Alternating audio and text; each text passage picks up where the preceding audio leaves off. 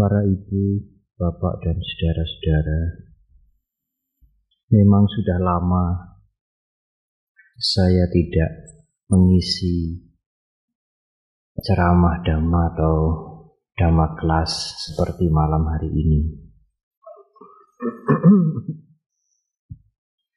Dan pada waktu kita bertemu sekarang, tahu-tahu sudah tahun baru 2004.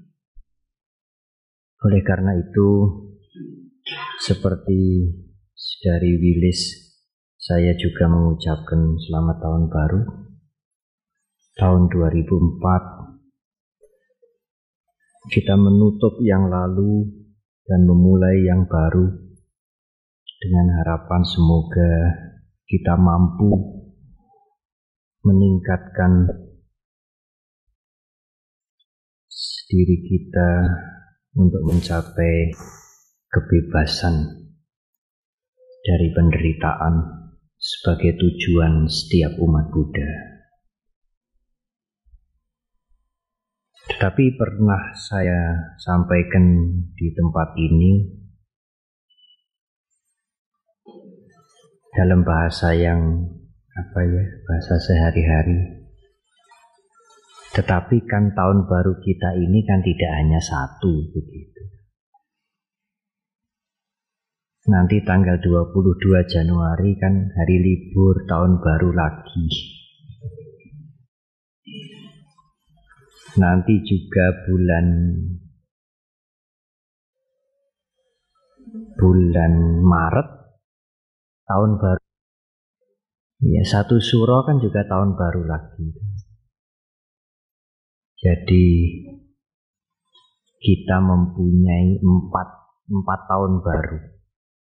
Tahun baru 1 Januari, tahun baru Imlek, tahun baru Islam atau tahun baru Jawa atau Suro, tahun baru Saka, Nyepi, dan empat tahun baru. Kalau ada yang bertanya, tahun barunya umat Buddha yang mana? Umat Buddha boleh memilih yang mana saja. Di antara yang empat itu yang di mana boleh pilih.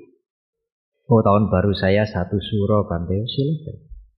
Tahun baru saya satu bulan satu Imlek ya silahkan. Tahun baru saya satu Januari silahkan. Saya ikut empat-empatnya ya silakan. Tidak dilarang. Saudara-saudara kami umat Buddha di Thailand, mereka merayakan tahun baru 1 Januari. Pada hari itu mereka yang tidak pernah ke wihara, mereka ke wihara. Yang tidak pernah memberikan pindah patah makanan kepada para biku, mereka memberikan makanan sehingga para biku tanggal 1 Januari itu kadang-kadang harus keluar wihara membawa mangkuk sampai tiga kali karena sangat banyak yang memberikan makanan. Hanya Thailand itulah negara satu-satunya yang memakai tarik, memakai tahun Buddhis. Dia tetap menggunakan perhitungan solar tidak lunar, tidak imlek, tetapi solar seperti kita. Januari, Februari, tapi tahunnya bukan tahun 2004. Tahunnya 2547, 2546. Satu-satunya negara di dunia ini yang tidak menggunakan tarik masehi adalah Thailand.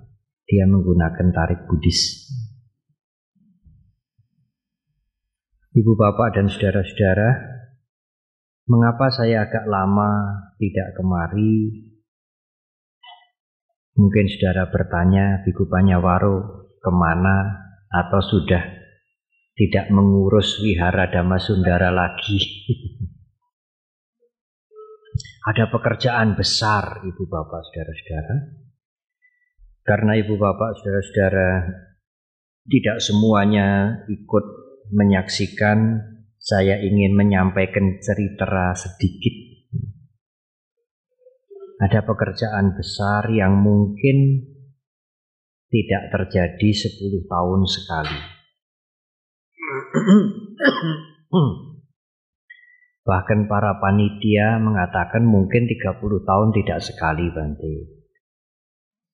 Kami umat Buddha di Indonesia ini, para biku di Indonesia, menerima kedatangan 350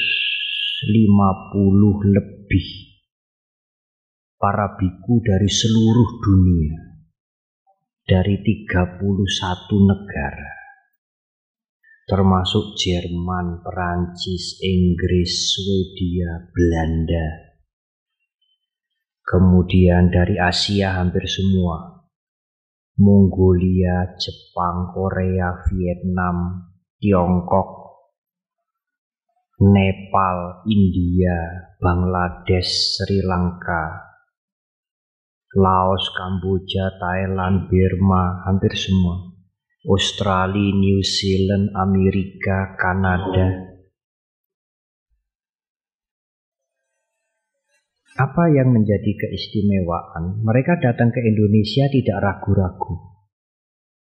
Meskipun pada waktu berangkat itu banyak umatnya yang mengatakan jangan, jangan. Bahaya datang ke Indonesia. Bom, kekerasan, pentolan-pentolan teroris itu dari Indonesia. Ada Algosi, ada apa ya. Tapi mereka tidak peduli. Mereka datang memenuhi undangan kami dan mereka datang itu lebih banyak dari yang kami perkirakan. Semula kami memperkirakan kira-kira 200.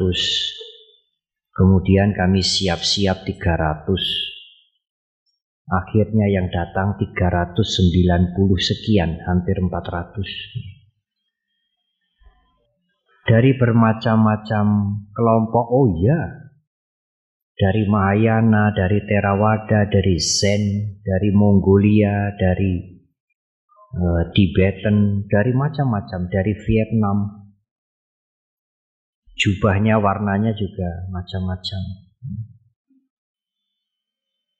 Dan delegasi ini datang ke Jakarta, kemudian ke Jogja, kemudian makan siang di keraton, dijamu oleh Sri Sultan, oleh Hang Mengkubuwono ke-10, resmi dari keraton ke Borobudur kita membaca parita, membaca sutra-sutra bersama dengan kardinal Dharma Atmaja, dengan ketua umum PGI, dengan Dr. Habib, dengan Pak Johan dan lain-lain. Dari Hindu, dari Konghucu, dari Borobudur ke Semarang dan dari Semarang pulang ke Jakarta lagi.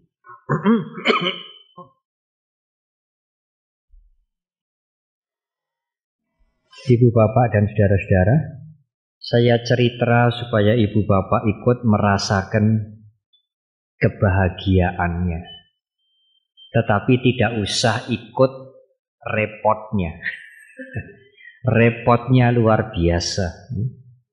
Menerima kedatangan 400 delegasi dari berbagai negara, mempersiapkan hotel di Jakarta, di Jogja, di Semarang, Kemudian dari Jakarta ke Jogja itu dengan empat pesawat. Dua pesawat biasa, dua lagi charter. Jadi kita sengaja sewa pesawat. Demikian juga dari Semarang pulang ke Jakarta. Ibu bapak dan saudara-saudara, itulah kehormatan bagi Indonesia jadi kalau mereka diundang Singapura, diundang Australia, diundang Jepang, mereka mau datang tidak aneh. Orang mengatakan engatase Indonesia yang mengundang kok berani datang gitu. Dengan jumlah yang cukup banyak dan beliau itu sudah tua-tua.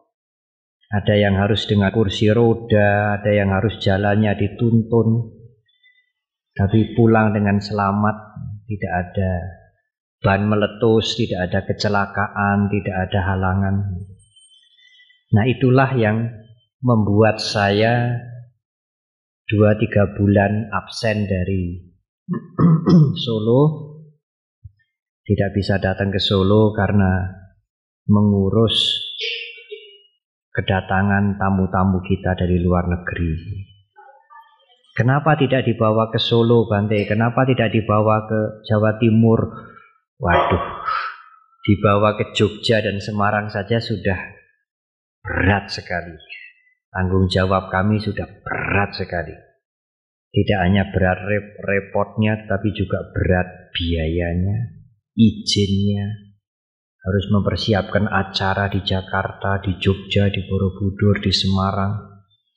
Tetapi banyak pihak yang membantu.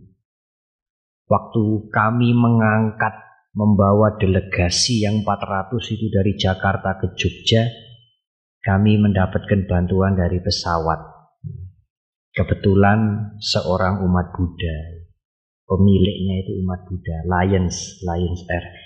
Kami diberi empat pesawat gratis, free, tidak bayar, Bante, tidak usah bayar. Ah, itu sudah ya, sudah eh, bantuan yang besar sekali. Semula dia akan cat satu orang Jakarta Jogja 150 ribu satu orang. Itu sudah murah, lebih murah dari sepur. Akhirnya dia mengatakan para bantainya, para biku-bikunya kami akan berdana, tidak usah bayar. Lumayan, dari 400 itu para bikunya sekitar 330, 350. Tapi akhirnya semuanya free. Kami akan berdana. Ya. Lumayan. Lumayan ya. Bergembira melihat kebajikan yang saudara lakukan. Itulah yang terjadi pada bulan Desember tanggal 17 sampai dengan tanggal 22. Ya cukup banyak, banyak sekali. Kami tidak menduga para biku dari Mongolia, dari Nepal, negara yang sulit-sulit, sulit untuk datang ke Indonesia, mereka datang. Dari Mongolia untuk sampai ke Jakarta itu harus pindah-pindah-pindah. Mongolia itu dekat Soviet. Jadi itulah kehormatan untuk kita kebahagiaan untuk kita. Di antara saudara-saudara dari Solo saya melihat ada sebagian yang ikut hadir ke Borobudur. Tapi karena mungkin kami sibuk dan saudara-saudara di Solo duduknya di belakang, saya tidak melihat. Saya hanya diberitahu siapa datang, siapa datang, siapa datang. Ibu bapak dan saudara-saudara, baiklah sekarang saya akan memasuki apa yang menjadi pokok pembicaraan kami kita malam hari ini.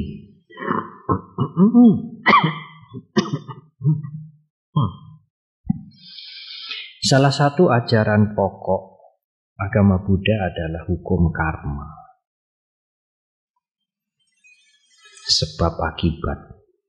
Akibat peristiwa terjadi karena ada sebab dan setiap sebab melahirkan akibat.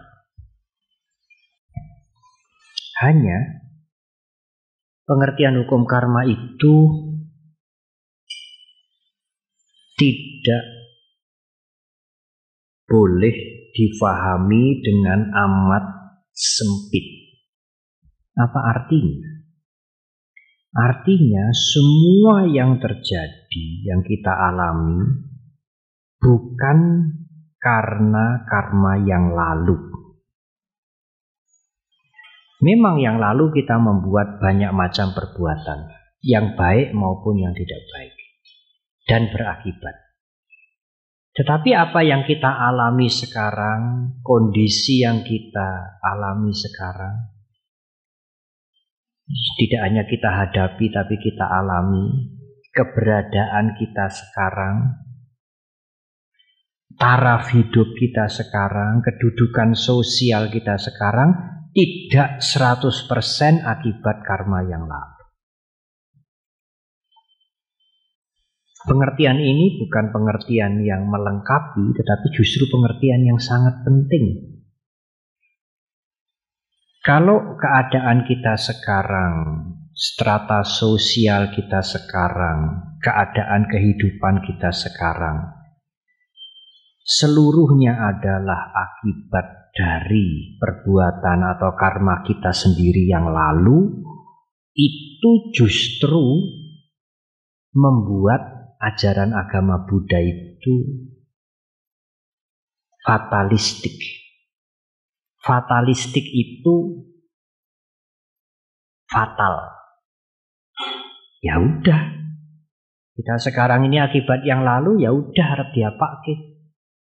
Fatalistik. Itu amat berbahaya pengertian seperti itu. Dan itu justru bertentangan dengan ajaran hukum karma yang diajarkan oleh Sang Buddha. Ada tiga pandangan yang fatalistik yang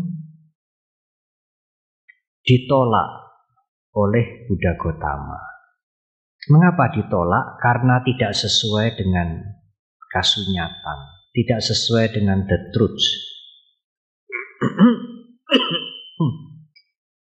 Yang ketiga ini, tiga pandangan ini, yang pertama sering disebut uh, iswara sentris, pencipta sentris. Sugua galanya itu memang sudah diciptakan begitu, digariskan begitu, ditakdirkan begitu. Sugua galanya. Mau miskin, mau kaya, mau sengsara, mau makmur, ibu bapak eh, saudara-saudara suatu ketika mati atau meninggal dengan cara begini atau cara begitu. Ada orang menolong kita atau menjahati kita semuanya itu sudah ada di dalam the grand scenario itu fatalistik. Menurut Buddha Gotama lalu lalu buat apa? Buat apa usaha-usaha yang kita lakukan karena kalau kejahatan itu juga sudah termasuk skenario, kita menjadi korban kejahatan juga sudah termasuk skenario, lalu buat apa? Buat apa usaha-usaha untuk perbaikan, untuk kemajuan dan sebagainya? Kebaikan, kebajikan, kasih sayang tidak ada pengaruhnya. Karena jalan hidup kita itu sudah ditakdirkan. Itu fatalistik juga. Fatalistik yang kedua adalah apa yang terjadi ini tidak ada sebab. Jalan begitu aja. Ada panas, ada dingin, ada siang, ada malam, ada apa itu, ada terang, ada gelap, ada susah, ada senang, ya jalan begitu aja. Ahetu kawada. Hetu itu sebab. Ahetuka. Tidak ada sebabnya jalan begitu aja. Itu juga fatalistik. Dan yang ketiga, seperti yang tadi saya sampaikan, semuanya akibat karma yang lalu.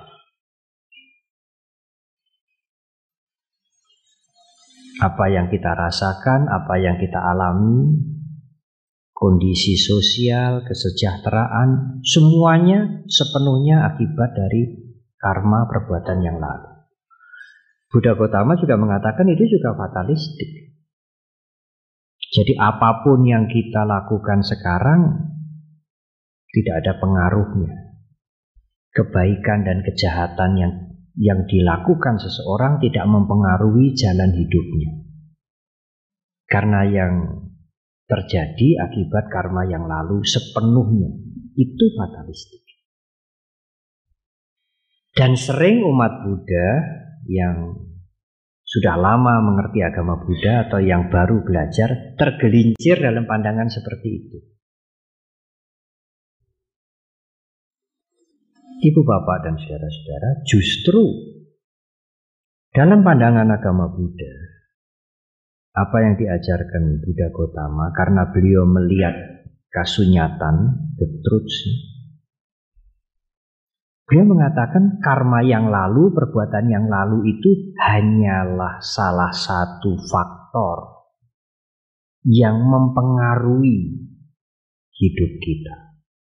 Tetapi bukan satu-satunya faktor yang menentukan hidup kita. Mengapa? Karena menurut dhamma, menurut kesunyataan, apa pun yang terjadi itu dipengaruhi, disebabkan oleh banyak sekali faktor. Tidak satu faktor, tidak satu sebab. Dan perbuatan yang lalu itu hanyalah salah satu dari banyak sebab. Di antara sebab-sebab faktor-faktor yang mewarnai hidup kita ini adalah perbuatan kita sekarang. Dan justru perbuatan kita sekarang itu yang mempunyai kesempatan sangat luas untuk kita putuskan. Apa pun yang sudah lalu dari hidup yang lalu, yang kemarin sudah terjadi. Kita tidak bisa meralat. Tetapi justru perbuatan kita sekarang ini akan mempunyai pengaruh cukup kuat untuk mempengaruhi perbuatan-perbuatan yang sudah lewat. Sehingga membuat kehidupan kita seperti begini Dengan kalimat yang lain, kalau kita ingin mempengaruhi perbuatan yang sudah lewat, tidak cukup hanya dengan menyesal. Atau kalau itu baik, mensyukuri. Tidak. Kalau kita ingin mempengaruhi perbuatan yang sudah lewat, berbuatlah sesuatu sekarang ini. Hanya dengan cara itu. Tidak ada cara lain. Kalau yang sudah lewat itu memang baik, bermanfaat, berguna, berfaedah, lakukanlah kembali. Supaya perbuatan itu memberikan akibat yang maksimal. Kalau itu ternyata tidak baik, kejahatan, merugikan, baik bagi orang lain maupun bagi kita, bukan penyesalan, bukan rasa bersalah, tetapi lakukanlah sesuatu sehingga dengan apa yang kita lakukan itu yang tidak baik, yang lampau itu tidak akan banyak dampaknya pada kehidupan kita. Ibu bapak dan saudara-saudara, oleh karena itu, dalam pengertian tentang hukum karma disebutkan bahwa setiap orang mempunyai free will, mempunyai kehendak bebas. Dan dia bisa menggunakan kehendak itu untuk kebaikan atau kejahatan. Untuk yang bermanfaat atau untuk hal-hal yang merugikan. Dalam bahasa Pali dikatakan atakara, purisakara. Ada kehendak yang kita bisa arahkan. Sekarang kita mau melakukan sesuatu yang baik atau sesuatu yang jelek itu sepenuhnya pada keputusan kita. Oleh karena itulah ibu bapak dan saudara-saudara, proses belajar, proses melatih diri, proses melakukan hal-hal yang baik adalah sesuatu yang sesungguhnya amat penting sekali. Sebenarnya kita tidak usah terlalu menghiraukan apa yang sudah lewat. Karena yang sudah lewat sekali lagi tidak bisa dihapus begitu saja. Tanpa kita melakukan sesuatu sekarang. Dan apa yang harus kita lakukan sekarang? Lakukanlah hal-hal yang bermanfaat bagi orang lain. Sudah tentu bermanfaat bagi orang lain, pasti bermanfaat untuk diri kita. Saya ingin membawa pokok pembicaraan tentang cinta kasih sebagai dasar untuk membentuk salah satu dasar yang paling perlu, paling penting untuk membentuk karakter seseorang. Kalau di, di Indonesia kan karakter itu seperti kepribadian. Saya kira setara dengan kalimat, artinya setara dengan kepribadian. Dan kepribadian seseorang itu akan tercermin, akan kelihatan pada perilakunya. Bagaimana kita bisa melihat kepribadian seseorang kalau kita tidak melihat perilakunya, tingkah lakunya, pada saat dia bergaul, pada saat dia menghadapi masalah, ya, pada pada waktu dia berhubungan dengan banyak orang. Perilaku seseorang itu mencerminkan, oh kepribadian dia begitu. Dan kepribadian itu bisa terbentuk kalau ada fondasi, ada dasar yang menunjang sehingga kepribadiannya seperti itu. Dan kepribadian itu akan tampak pada perbuatan dia, pada perilaku dia. Ibu bapak dan saudara-saudara, umat Buddha tidak akan asing dengan kalimat meta, bahasa Pali, atau maitri, bahasa Sanskerta, yang diindonesiakan dengan cinta kasih. Tetapi meskipun kalimat ini sering kita dengar, sering diucapkan, tidak asing bagi umat Buddha. Tetapi kadang-kadang kita sulit menangkap arti cinta kasih itu apa tuh? Dan kadang-kadang orang menerjemahkan cinta kasih itu aku senang karo kai, karo kai, karo kai. Kepada semuanya saya senang, saya punya cinta kasih. Pada dia tidak. Tidak begitu, Bapak dan Saudara. Cinta kasih dalam pandangan Buddhis bukan cinta em emosional, ya. Bukan cinta emosi, emosional. Kemarin ada pertemuan semacam penataran para mahasiswa di Ciawi. Saya juga diminta berbicara tentang cinta kasih.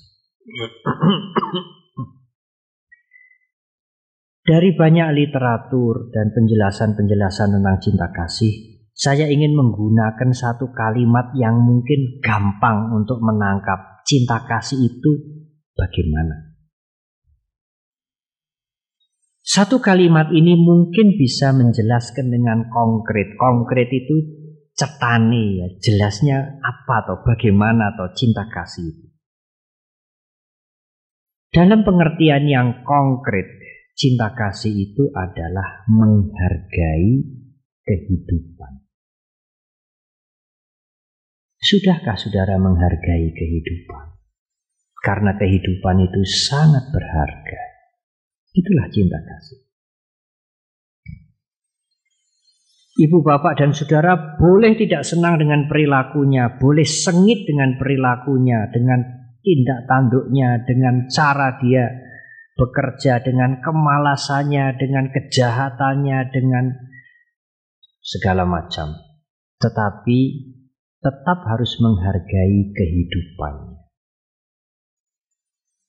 Karena orang jahat sekalipun adalah makhluk hidup.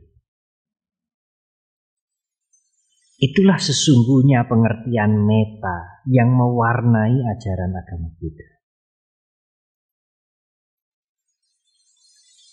Apa yang yang dihantam ya, apa yang dihancurkan oleh Sang Buddha? Kejahatan. Perilaku-perilaku yang merugikan masyarakat dan sudah tentu merugikan dirinya sendiri. Tetapi tidak menghancurkan kehidupan. Karena menghancurkan kehidupan adalah kejahatan. Sejahat-jahatnya orang itu, sebusuk-busuknya orang itu, sampai menimbulkan bencana membunuh ribuan orang dengan sangat kejam, dia adalah makhluk hidup. Kita sangat tidak senang dengan perilakunya, tetapi kita tidak boleh menghancurkan hidupnya. Kalau begitu agama Buddha tidak setuju dengan hukuman mati Bante. Oh iya, jelas, pasti kami tidak bisa menerima hukuman mati.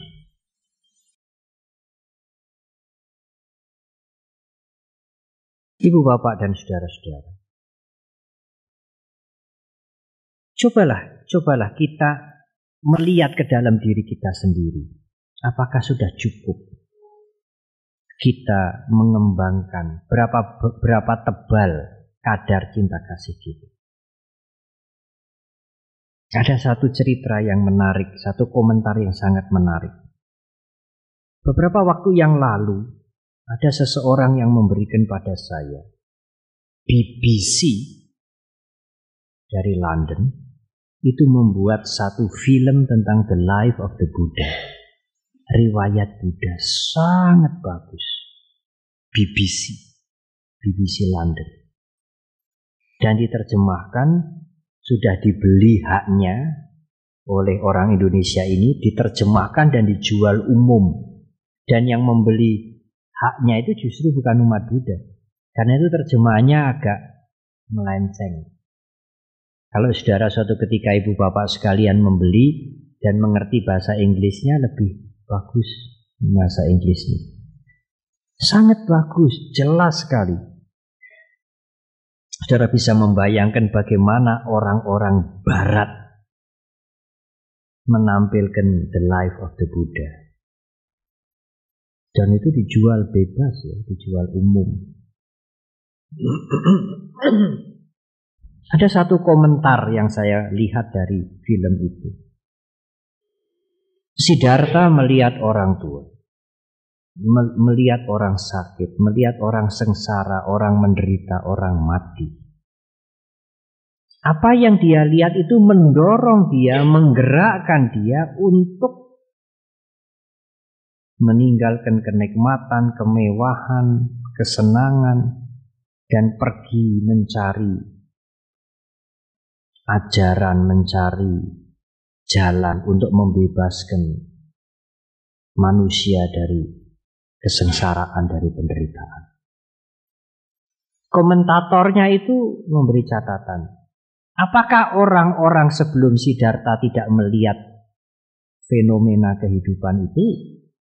Apakah orang-orang sebelum Siddhartha tidak melihat orang sakit, orang mati, orang sengsara, orang menderita, orang tua? Dan orang-orang yang dilahirkan sebelum Siddhartha tidak sedikit, banyak sekali. Mereka juga melihat seperti yang dilihat Siddhartha. Orang sakit, orang tua, orang sengsara, orang menderita, orang kelaparan, orang meninggal dunia. Tapi mereka mengapa mereka diam saja? Tidak terdorong niatnya untuk mengapa atau mengapa hidup ini begini. Mengapa penderitaan ini dialami semua orang? Apakah tidak bisa bebas dari, dari penderitaan ini? Mengapa hanya Siddhartha yang yang tergugah, yang terpancing, yang terdorong setelah melihat peristiwa itu? Sedangkan peristiwa itu juga dilihat oleh banyak orang. Analisanya sangat bagus. Dia mengatakan, karena umumnya kita melihat keluar, tidak melihat ke dalam. Kalau saudara maaf, kalau saudara melihat orang sakit, mengerang-erang, badannya kurus kering, kesakitan amat kesakitan. Saudara, saudara akan melihat, oh dia lagi sakit. Dia. Tapi amat sedikit orang yang berpikir saya pun juga bisa seperti itu. Kalau sudah diberitahu, oh kemarin tetangga di sana meninggal dunia. Oh, dia sudah meninggal dunia. Oh iya. Selesai. Dia sudah meninggal dunia. Tapi jarang sekali orang yang berpikir, aku pun juga akan meninggal dunia seperti dia. Kalau kita melihat orang tua yang sudah renta, wah sekarang dia sudah tua, ya, usianya sudah tua, tenaganya sudah mundur jauh, diajak bicara sudah susah menangkap, harus teriak-teriak, wah dia sudah tua. Apakah kita juga berpikir saya juga akan seperti itu? Menderita tua sengsara. Dan Siddhartha berpikir begitu. Oh saya pun akan seperti itu.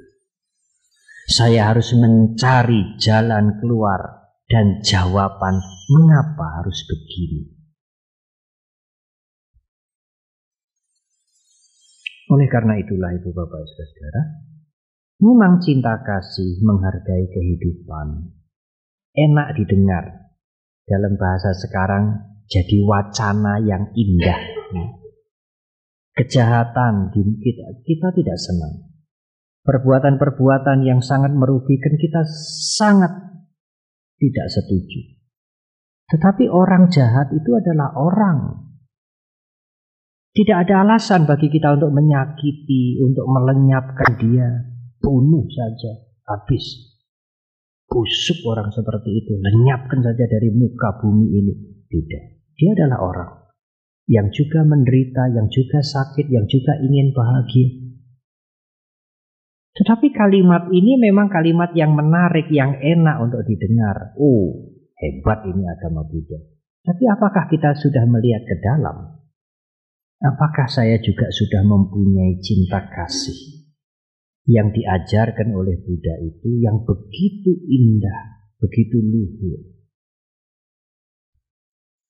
Kadang-kadang untuk membersihkan ini meja karena saudara punya meja kotor, meskipun tidak terlalu penting, tetapi kelihatan kotor, saudara membersihkan meja saudara yang kotor itu dengan menghancurkan kehidupan. Hanya untuk membersihkan meja, membunuh semut atau binatang-binatang yang kecil. Alam yang semut, wah. Tapi dia adalah hidup. Apakah harus? Apakah harus hanya untuk membersihkan meja kita melakukan pembunuhan? Kita merendahkan kehidupan. Padahal kehidupan itu berharga.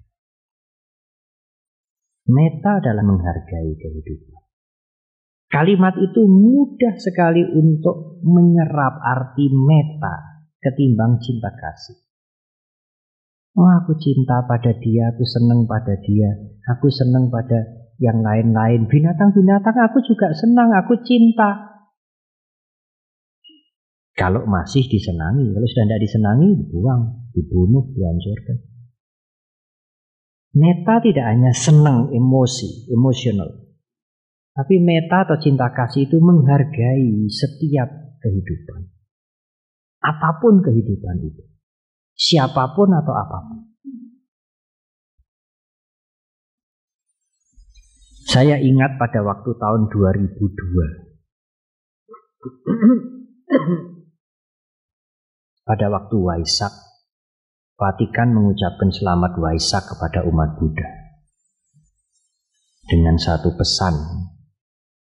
Di pesan yang dikeluarkan oleh Vatikan itu Sri Paus mengutip bahwa ajaran agama Buddha itu mengajarkan orang untuk menghargai kehidupan. Termasuk binatang. Kalau binatang saja harus dicintai, apalagi manusia. Dan pada waktu kardinal berbicara di Borobudur, kalimat itu dikutip lagi.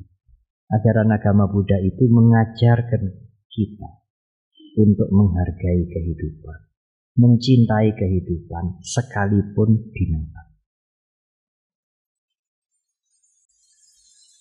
Ibu bapak dan saudara-saudara, oleh karena itu, kalau saudara setuju dengan ajaran meta atau maitri atau cinta kasih atau menghargai kehidupan, yang pertama adalah mengendalikan diri. Kalau orang merasa atau cocok dengan cinta kasih tapi tidak mengendalikan diri mustahil. Dia membuat keonaran, membuat masalah, membuat persoalan, membuat tindakan-tindakan yang menghancurkan kekian kemari. Tapi dia mengatakan, aku punya cinta kasih kok. Bohong. Orang yang mempunyai cinta kasih, kalau Anda konsisten ingin menjadi orang yang punya meta, wujud dari sikap mental meta itu adalah pengendalian diri. Wujudnya meta apa? Mengendalikan diri. Bagaimana kita tahu dia mempunyai karakter, mempunyai kepribadian yang muncul dari meta? yang berpegang pada meta. Bagaimana kita bisa tahu kita tidak bisa baca pikiran dia? Kita bisa tahu kalau melihat perilakunya. Kalau perilakunya itu mat mateni tas tes tas tes. Bagaimana dikatakan meta? Selah Lah itu kehidupan ya.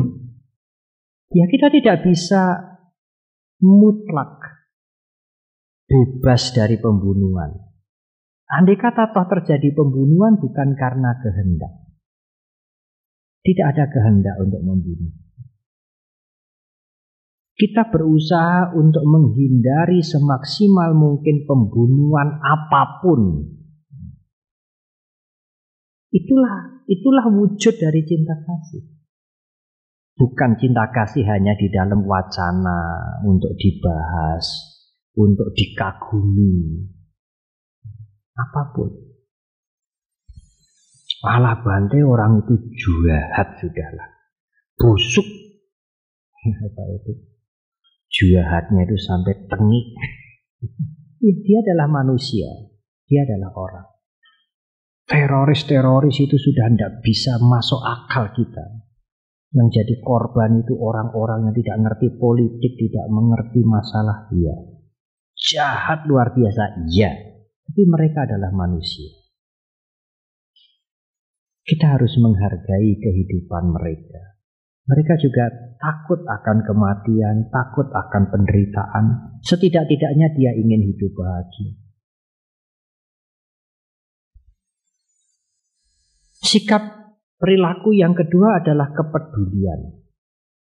Seseorang yang mempunyai, yang karakternya itu dibangun dengan dasar meta, selain mengendalikan diri, adalah kepedulian pada makhluk lain.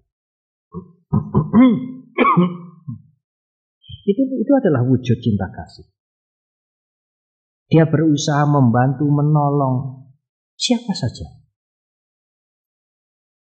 Tentu dia tidak bisa membantu apa yang orang lain perlukan, tapi dia bisa membantu apa yang bisa dia lakukan. Kalau saudara membaca literatur Buddhis yang kemudian yang ditulis oleh oleh tokoh-tokoh Buddhis kemudian, sangat indah mereka mengatakan, aku ingin dengan pikiranku, ucapanku, perbuatanku membantu yang Jadi dengan pikiran saya ingin membantu yang lain, dengan ucapan saya ingin membantu yang lain, dengan perbuatan saya ingin membantu yang lain. Kalau yang lain tidak punya pakaian, saya ingin memberikan pakaian. Kalau yang lain perlu makan, saya ingin memberikan makan, meskipun sedikit. Sang Buddha mengatakan kalau orang mengerti manfaat berbuat bajik, kalau dirinya itu mempunyai karakter yang muncul dari cinta kasih, kalau dia punya sesendok nasi, kalau dia makan tidak kenyang, Meskipun dia hanya punya sesendok nasi, kalau dimakan sendiri tidak kenyang, dia pun tidak akan makan semua. Dia akan sisihkan sedikit untuk orang lain. Kalau dia tidak mempunyai tempat tidur, saya ingin ingin mencarikan tempat tidur untuk dia. Kalau dia sakit, saya ingin mencarikan obat untuk dia. Itulah sikap peduli kepada yang lain. Bahkan tulisan itu bagaimana menggambarkan cinta kasih itu berkembang lagi. Yang semula adalah kalau dia lapar saya ingin memberikan makan untuk dia. Kalau dia tidak punya pakaian saya ingin memberikan pakaian untuk dia. Kalau dia sakit saya ingin mem ingin memberikan obat untuk dia. Lebih-lebih lagi kemudian. Bukan hanya mencarikan pakaian, makanan atau obat untuk dia. Kalau dia lapar, saya ingin menjadi makanan untuk dia. Bukan saya ingin mencari makanan untuk dia, saya ingin menjadi makanan untuk dia. Kalau dia tidak mempunyai pakaian, kedinginan, saya ingin menjadi pakaian untuk dia.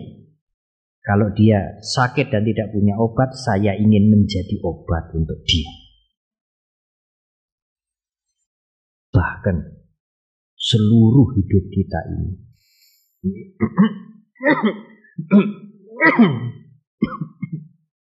seluruhnya sepenuhnya bisa kita berikan untuk yang lain. Saya pernah singgung sedikit pada waktu perayaan Katina di sini. Seluruhnya. Betul, betul, bisa, bisa saudara. Seluruhnya untuk yang lain. Bukan untuk diri sendiri. Apa saja. Iya, Bante kalau kita memberikan bantuan, Apakah itu materi, apakah itu khotbah, ceramah, nasihat.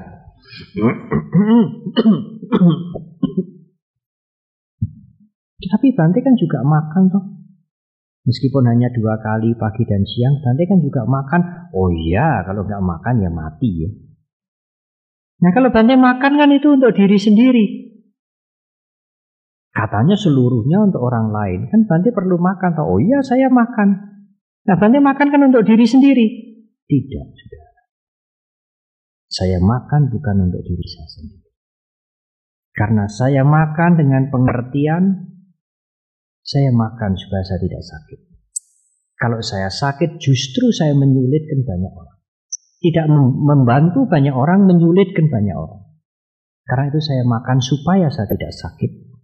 Supaya saya tidak lemes, kalau saya sehat, saya bisa membantu mengabdi lebih banyak, lebih lama, lebih luas. Untuk itulah saya makan. Saya makan untuk orang lain. Tapi toh sama-sama makannya banding iya. Yang satu makan dengan rakus, yang satu makan dengan pengertian, dengan cinta kasih. Maka dengan cinta kasih itulah yang akan membentuk karakter saudara. Untuk menghargai kehidupan. Untuk tidak tega membunuh, mencuri, menyakiti. Menyakiti fisik maupun menyakiti hati. Nah kalau malam Bante juga tidur. Apa Bante nggak pernah tidur? Terus terang tidur saudara. Tidur. Meskipun tidurnya kadang-kadang larut malam. Jam 4, setengah 5 kadang-kadang paling lambat sudah bangun. Bante tidur kan untuk Bante sendiri? Tidak. Saya pun tidur dengan pengertian, dengan pikiran untuk orang lain. Kalau saya tidak tidur, saya akan oh setengah sadar, setengah setengah ngeleyang mungkin. Pada waktu kemarin mengurus delegasi lima hari dengan acara Jakarta, Jogja, Borobudur, Semarang dengan bermacam-macam urusan tiap malam tidur jam 3 400 orang mencocokkan bagasi 400 koper-koper-koper itu. Datang di Jogja sudah jam 10 setengah 11 masuk di dua hotel. Koper sini ke sana, koper sana ke sini. Mereka menunggu setengah jam, satu jam. Mana tiket saya ini? Saya sudah menunggu lama. Pagi-pagi jam 8 hari habis makan koper-koper kumpulkan lagi. Tidak hanya 40, 50, ada 400. Dan satu satu delegasi bisa bawa dua koper, tiga koper. Angkat ke Semarang. Di Semarang lagi sampai jam 3 pagi. Saya perlu tidur. Meskipun kurang. Dengan tidur pagi bangun jadi segar tidak akan kurang darah, tidak akan sakit sehingga saya bisa serve others. Melayani yang lain dengan lebih baik, lebih lebih luas, lebih banyak. To serve others dengan lebih baik. Kalau kita sakit, kalau kita loyo, kalau kita tidak bersemangat, justru mungkin kita menjadi urusan orang lain. Bukan membantu orang lain, kita menjadi urusan orang lain. Kita makan, kita tidur, kita mandi, kita mengobati penyakit kita, kita berpakaian dengan baik, kita memakai sendal, memakai sepatu dengan baik, kita minum vitamin. Cobalah berpikir, saya melakukan ini supaya saya bisa to serve others dengan lebih baik, lebih lama, lebih banyak. Membantu, melayani, menolong yang lain lebih banyak, lebih luas. Siapa bandai yang lain itu siapa? Jadi tidak usah jauh-jauh, saudara. Kalau tidak bisa banyak-banyak, ya keluarganya sendiri. Suaminya, istrinya, anak-anaknya, teman-temannya, lingkungannya. Syukur bisa lebih banyak, lebih banyak. Jadi tidak selalu berpikir aku, aku, aku, aku, tapi yang lain, yang lain, yang lain. Oh, besar sekali. Sikap mental yang seperti ini akan tercermin dalam perilaku dan memberikan dampak yang besar sekali. Yang pertama, keserakahan akan jauh berkurang. Karena kita selalu memikirkan untuk yang lain, yang lain. Suamiku, istriku, anakku, lingkunganku, yang lain, yang lain. Bukan aku. Saya mengatakan kalau lagi pacaran ya selalu pacarnya tuh. Dia bisa mengendalikan diri. Jangan sampai pacarnya kecewa, sakit hati, yang busuk-busuk disimpan kan begitu. Semua untuk pasangannya. Apa mau dia, apa keinginan dia, apa hobi dia, apa kesukaan warnanya dia, selalu untuk dia. Bukan begitu. Tapi nanti kalau sudah menikah, anaknya satu, dua, terbalik. Bukan dia untuk istrinya, dia menuntut dari istrinya. Kamu harus tahu saya. Lah, kok lain dulu, lain sekarang. Sang istri juga begitu. Dulu waktu pacaran selalu hanya memikirkan sang cowoknya ya. Apa yang dia suka, apa yang dia tidak suka, apa yang dia mau. Sepenuh hidup saya untuk kamu. Setelah anaknya lahir satu dua tiga sekarang menuntut. Kamu harus tahu saya toh. Terbalik. Kenapa kok tidak seperti dulu sepenuhnya untuk yang lain? Sekarang kenapa kamu minta untuk diperhatikan terus-menerus? Dia minta diperhatikan suaminya, anak-anaknya, dia minta dibahagiakan suaminya, anak-anaknya. Dia suaminya, anak-anaknya harus mengerti segala sesuatu tentang dia. Jangan menyulitkan dia, jangan mengecewakan dia. Kenapa harus begitu? Hmm. Tidak masuk akal. Satu orang menuntut banyak orang menyesuaikan dirinya untuk satu orang. Tidak masuk akal. Lebih masuk akal kalau satu orang untuk banyak orang. Daripada banyak orang untuk satu orang. Hmm, begitu. Kalau saya bisa berguna untuk suami, untuk istri, untuk anak-anak, untuk banyak orang, lebih baik daripada banyak orang harus nuruti saya. Tidak masuk akal. Senglinya di mana? Singlinya di mana lima orang, enam orang harus ngopeni satu orang, menyenangkan satu orang. Kan lebih logis kalau satu orang itu bisa bermanfaat untuk banyak orang. Keserakahan akan berkurang. Yang kedua, kebencian akan berkurang. Orang kalau memperhatikan yang lain, menghargai kehidupan, mengendalikan diri, kebencian dia akan berkurang. Andai kata suatu ketika terpancing timbul kebencian sebentar. Karena kita belum menjadi orang suci. Ada perumpamaan yang bagus. Kalau timbul kebencian, dendam, ada beberapa tipe. Tipe yang pertama, orang me mencatat kebencian yang timbul, kemarahan yang timbul itu dicatat atau dilakukan seperti orang memahat batu. Jadi kebenciannya itu seperti dilakukan seperti orang memahat batu. Wah itu bertahan berpuluh-puluh tahun, beratus-ratus tahun. Ingat terus. Yang kedua, orang mempunyai kebencian juga. Rasa tidak senang sampai timbul kebencian, kemarahan. Tetapi seperti menulis di atas pasir. Ya timbul sebentar. Tapi nanti kena angin, kena air, hilang. Udahlah, udah. Itu lebih baik.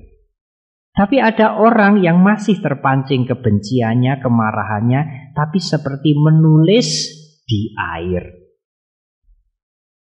Hilang wis ya wis sudah selesai. Tapi yang paling baik kalau timbul kebencian, kemarahan, lakukanlah seperti menulis di angin. Selesai tidak melekat sama sekali, sedikit pun tidak melekat. Wis ya wis selesai sudah. Ya, oleh karena itu saya sering mengatakan, ya dalam bergaul mesti begitu. Ada begitunya. Termasuk di wihara Bante, oh ya termasuk di wihara. Kita semua yang hadir ini pengurus wihara bukan arahat semua. Kadang-kadang ada kles, kadang-kadang ada rasa tidak senang, biasa. Tapi saya menganjurkan, meskipun Anda suatu ketika bergesekan dengan siapa pun di sini, apa pengurus, apa teman-teman sekretian, tetaplah datang ke wihara. Karena Anda datang ke wihara untuk belajar dhamma, bukan untuk mencari orang. Karena kalau dhamma itu diabaikan, aduh, kita akan kehilangan sesuatu yang sangat berharga. Kami datang kemari untuk mencari dhamma, untuk praktek dhamma. Bukan untuk hanya untuk ketemu si A, si B, si C, tidak. Sekalian kita belajar benci ya benci. Nanging seperti menulis di angin saja baris-baris. Angin itu tidak bisa menempel, ya. tidak ada bekasnya. Jangan kebencian seperti dipahat di batu. Dia akan bertahan bertahun-tahun. Karena akan menimbulkan, memancing kebencian terus-menerus. Ibu bapak dan saudara-saudara,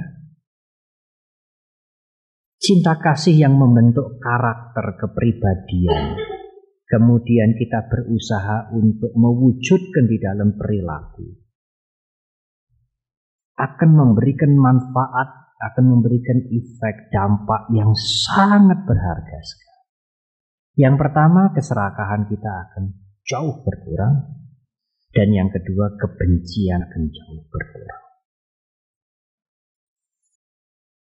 Sikap seperti inilah yang membuat kita sering dikatakan berpikir positif, positif thinking. Apa toh yang membuat dunia ini indah, sudah? Apa toh yang membuat Anda bahagia dan melihat dunia ini indah? Kalau saudara punya positif thinking. Kalau kondisi mental saudara itu positif, Anda melihat semuanya indah. Aduh, saya bertemu dengan saudara-saudara kita ke mana-mana. Saya bahagia. Tapi kalau Anda selalu berpikir negatif, negatif, negatif, dan menuntut untuk diri Anda sendiri, semuanya akan menjadi tidak indah. Semuanya akan menjadi penderitaan. Karena saudara sendiri yang membuat, yang, yang menjadi sumber penderitaan. Ada sumber penderitaan di dalam diri Anda, bukan dari luar. Kalau ada sumber kebahagiaan di dalam diri Anda, apa pun yang saudara dekati, saudara temui, saudara lihat akan jadi kebahagiaan semua. Andai kalau kita sakit di rumah sakit, masih bisa. Kalau Anda sakit di rumah sakit berbaring, masih bisa berbuat untuk orang lain. Berbuat apa, wong? Karina pase.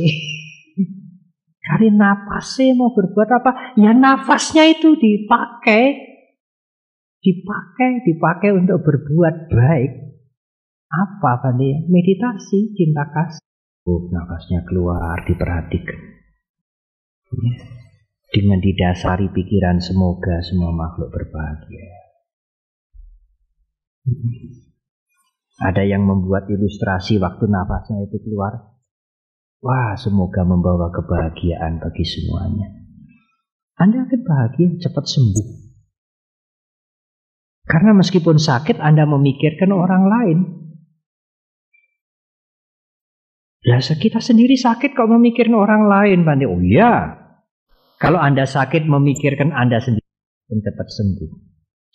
Iya to aku ki ora mari-mari dokter becus apa ora becus to. Ora sing mandi meres duit wae. Lah, lah. Lah, kebencian, kemarahan, kejengkelan, curiga beban toh. Mengapa memikirkan diri sendiri? Pada saat Anda mulai memikirkan diri sendiri, tidak ada cinta kasih, timbul keserakahan, timbul kebencian, timbul moha. Mulai menderita. Siap mulai menderita. Tapi pada saat Anda memikirkan orang lain, Anda mulai menuju bahagia. Memang memang sulit. Tidak masuk akal, Bante mau memikirkan orang lain kok bahagia, tidak masuk akal. Memang tidak masuk akal, saudara logikanya itu memikirkan diri saya, ngopeni diri saya, ngopeni kesehatan saya, semakin saya bahagia. Ngopeni orang lain, orang lain semakin diri saya terlantar. Logikanya begitu, tetapi prakteknya berbeda sama sekali. Oleh karena itu, cobalah mulai praktek. Saudara tetap mandi, tetap makan, tetap ngopeni diri saudara dengan tujuan to serve others, membantu yang lain dengan lebih baik, lebih lama, lebih banyak. Nah kalau saya sakit, kanlah jadi repotnya orang lain. Nanti kata nanti saya meninggal, semoga saya meninggal tidak merepotkan orang lain. Dan semoga saya meninggal bisa memberikan manfaat juga bagi orang lain. Apa pun yang kita lakukan, apa pun yang kita lakukan. Kita akan masuk tidur, kita mau istirahat, kita perlu makan, kita perlu minum. Saya melakukan dengan orang lain. Supaya saya sehat, sama lebih banyak, lebih luas. Lebih-lebih lagi. Sekarang yang terakhir. Lebih-lebih lagi, saudara.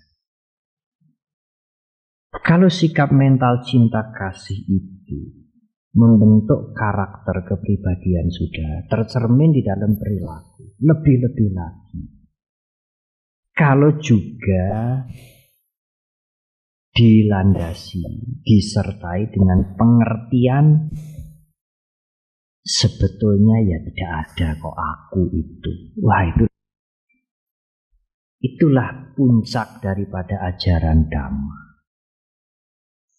Tetapi kalau ini sulit dimengerti tidak apa. Urean yang pertama itu sudah sangat cukup untuk mengubah mental yang egoistis, sikap mental yang memati, penuh dengan keserakahan, mudah menaruh dendam, benci pada yang lain untuk diubah betul-betul.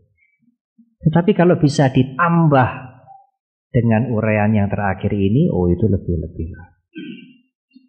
Kalau Anda sudah berhasil menolong, membantu, membahagiakan banyak orang, Anda pun harus mempunyai pengertian, Ibu Bapak dan Saudara harus mempunyai pengertian.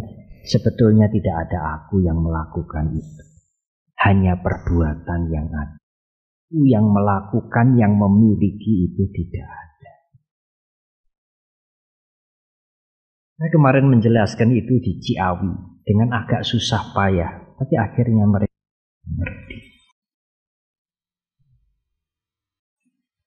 Seperti yang saya sering jelaskan berkali-kali, memang kita boleh menyebutkan aku dan saya. Itu hanya untuk hidup bermasyarakat, bergaul. Tetapi untuk kemajuan batin kita, ya kita harus menyadari aku dan saya itu hanya sebutan. Yang real, yang benar, tidak ada. Ajaran agama Buddha itu sebetulnya tidak mencari yang real.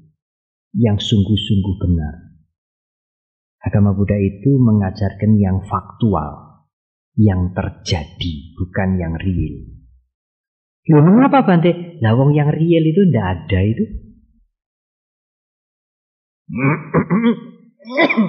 Ya kalau dicari ya tidak ada, tidak ketemu. Seperti rumah. Ini rumah, bukan gua, bukan onde-onde. Bukan jajan, ini rumah. Ya kita menyebutkan ini rumah tempat kita mendengarkan uraian agama Buddha Dhamma kelas. Tapi kalau kita mau menganalisa di petani, rumah itu tidak ada akhirnya. Kalau ini dianalisa bagian per bagian disingkir-singkirkan, disisih-sisihkan, lalu rumahnya itu yang mana? Rumah itu kan hanya kayalan saja. Sebutan yang terbentuk karena bermacam-macam. Ada ini, ada itu, ada lantai, ada dinding, ada tiang, ada segala macam.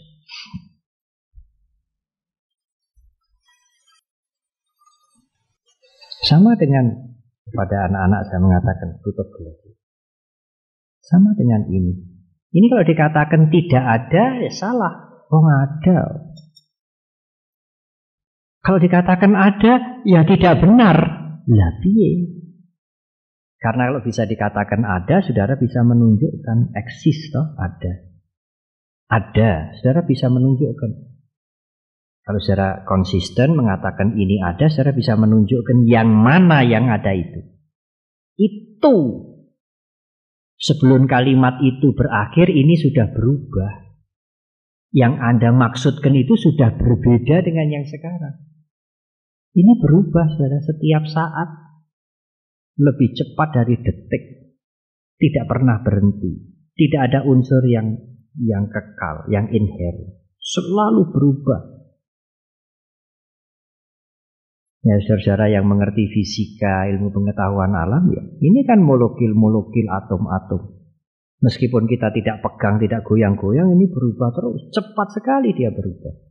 Nah yang dikatakan ada itu yang mana?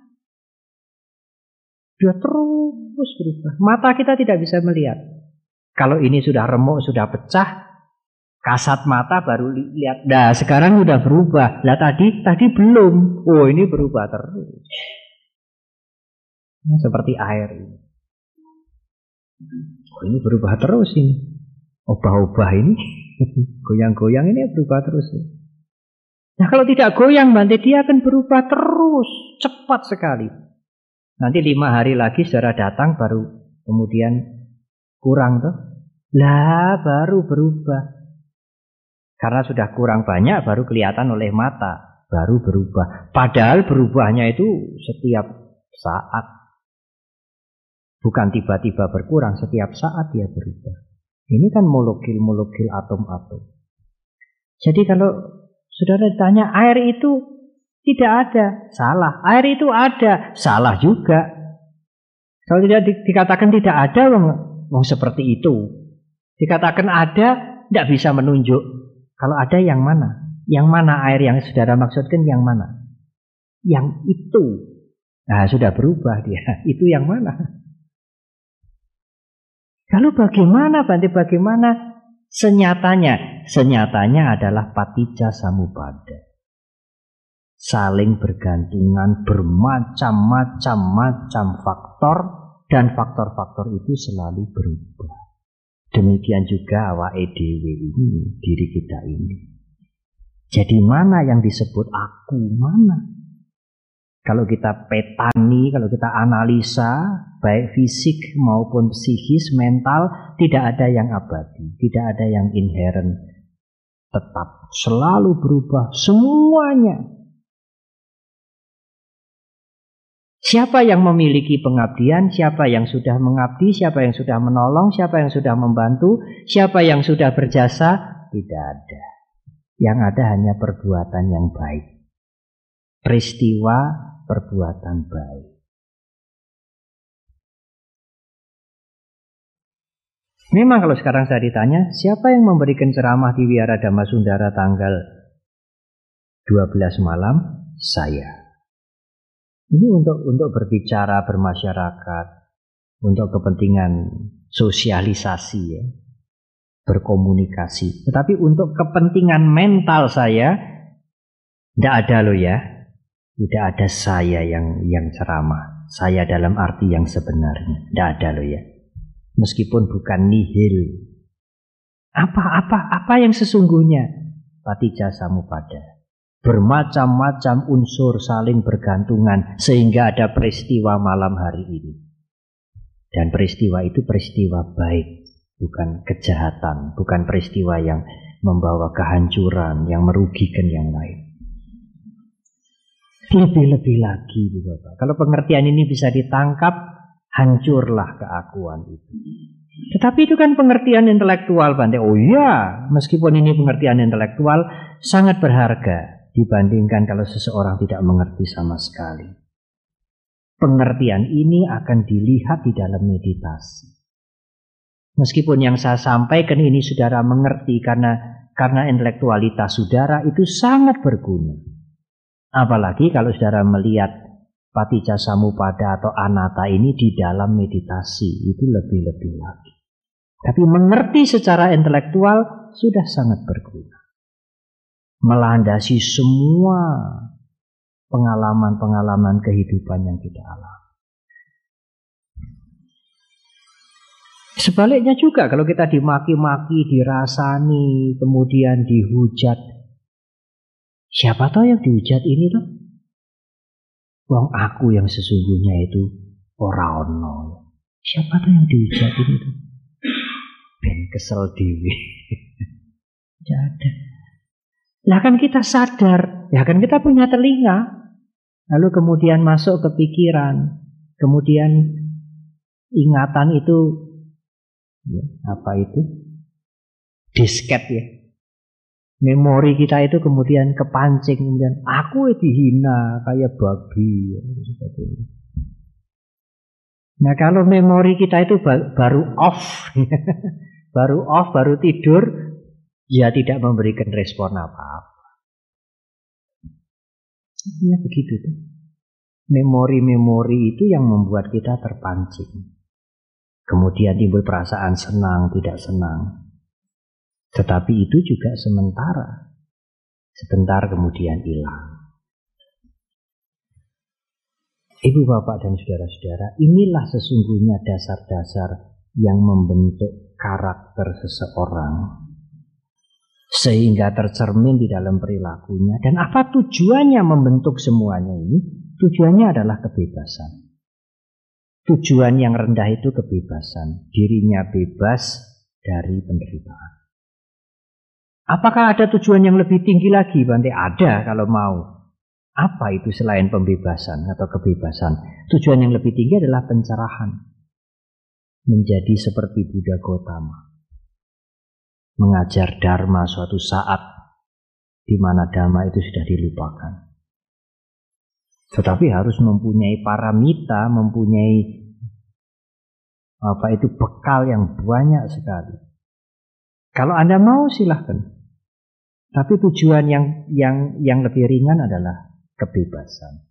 Bebas dari kungkungan, dari ikatan, dari belenggu, dari penderitaan, dari umur tua, dari sakit, dari kematian. Nah, selesai. Tapi kalau saudara ingin meningkatkan tujuan saudara, ibu bapak sekalian, ya, pencerahan menjadi sama sambuda seperti Buddha Kota. Tapi siapa bantu sesungguhnya yang jadi sama sambuda? Tidak ada. Tidak ada yang jadi sama sambuda. Lah, Bagaimana tidak ada? Nah, tidak ada aku. Hmm. Oleh karena itu, Buddha Gotama sering dikatakan ya Buddha Gotama itu Dharma. Kehidupan beliau, peri kehidupan beliau. Apa yang beliau sudah lakukan di dunia itu, di dunia ini ya Dharma.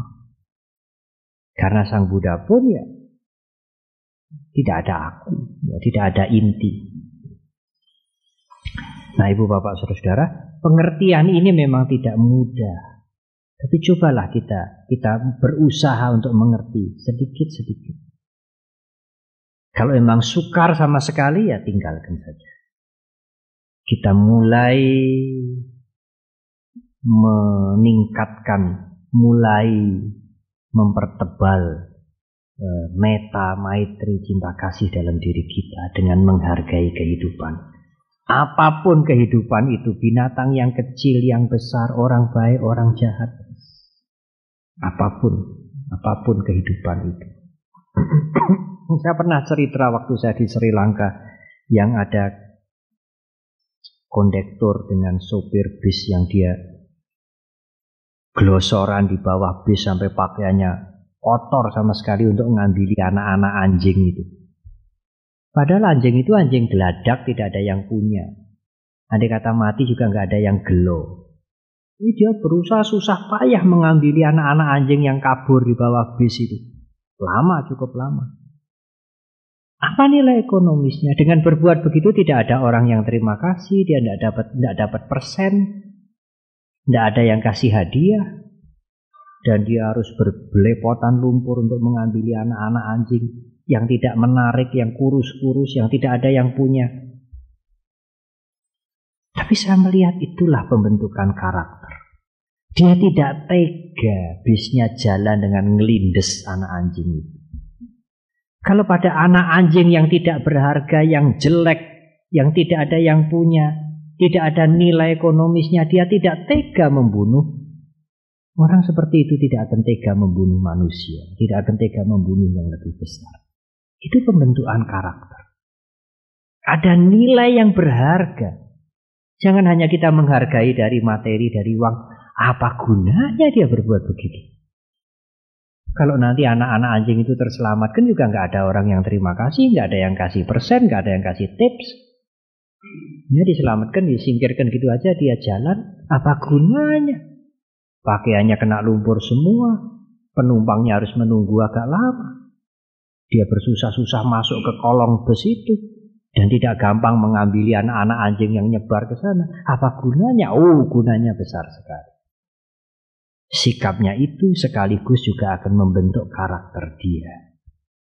Kalau orang tidak tega membunuh binatang yang tidak berharga, dia juga tidak akan tega melakukan kekejaman yang yang memberikan akan membawa akibat penderitaan bagi banyak orang. Marilah ibu bapak dan saudara-saudara kita membentuk karakter kita dengan hal-hal yang kecil-kecil, yang sederhana. Sebagai cermin daripada karakter kita. Sekaligus perilaku kita itu akan memperkuat karakter kita juga. Itu saling berhubungan. Karakter kita mencerminkan perilaku kita, perilaku kita memperkuat karakter kita. Dan kita harus memulai dari diri kita sendiri. Kalau tidak, kapan masyarakat ini akan memperoleh kemajuan? Nah itulah ibu bapak saudara yang ingin saya sampaikan pada malam hari ini. Betapa pentingnya cinta kasih itu sebagai salah satu landasan, fondasi untuk membangun karakter seseorang. Sekali lagi, terima kasih atas perhatian ibu bapak dan saudara. Semoga bermanfaat. Terima kasih.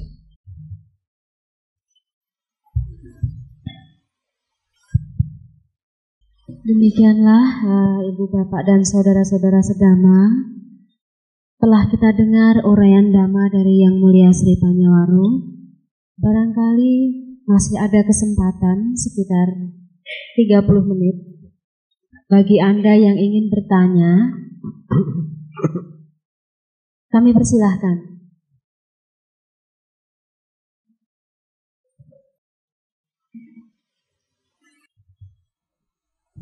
Silahkan untuk menyebutkan nama.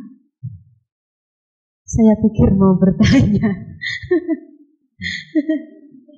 Kami persilahkan untuk menyebutkan nama dan dari mana.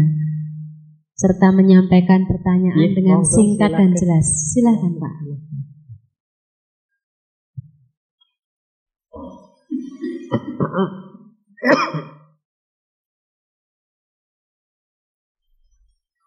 Ya, terima kasih waktu yang diberikan untuk kami. Ya. Salam hormat untuk ya. yang mulia ya. Eh, namanya?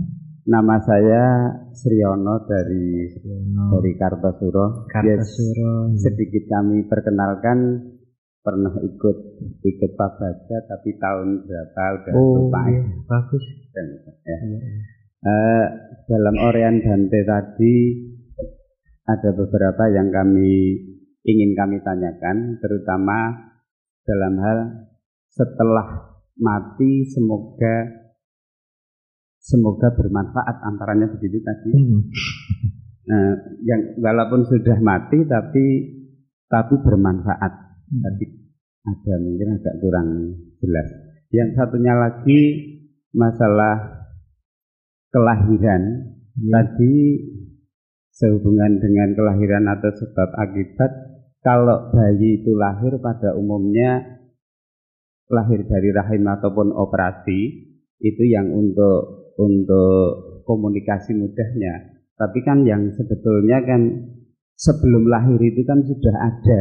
Yeah. Yang kami tanyakan pada Bante, kapan Mulai lahir ada. yang sebenarnya manusia? Jadi sebelum lahir melalui rahim ataupun operasi itu. Sebetulnya banyak, ya. tapi ya untuk itu saja ya. dulu yang kami tanyakan. Sekali ya. lagi terima ya. kasih. Sama-sama. Pertanyaan yang sangat baik. Ya.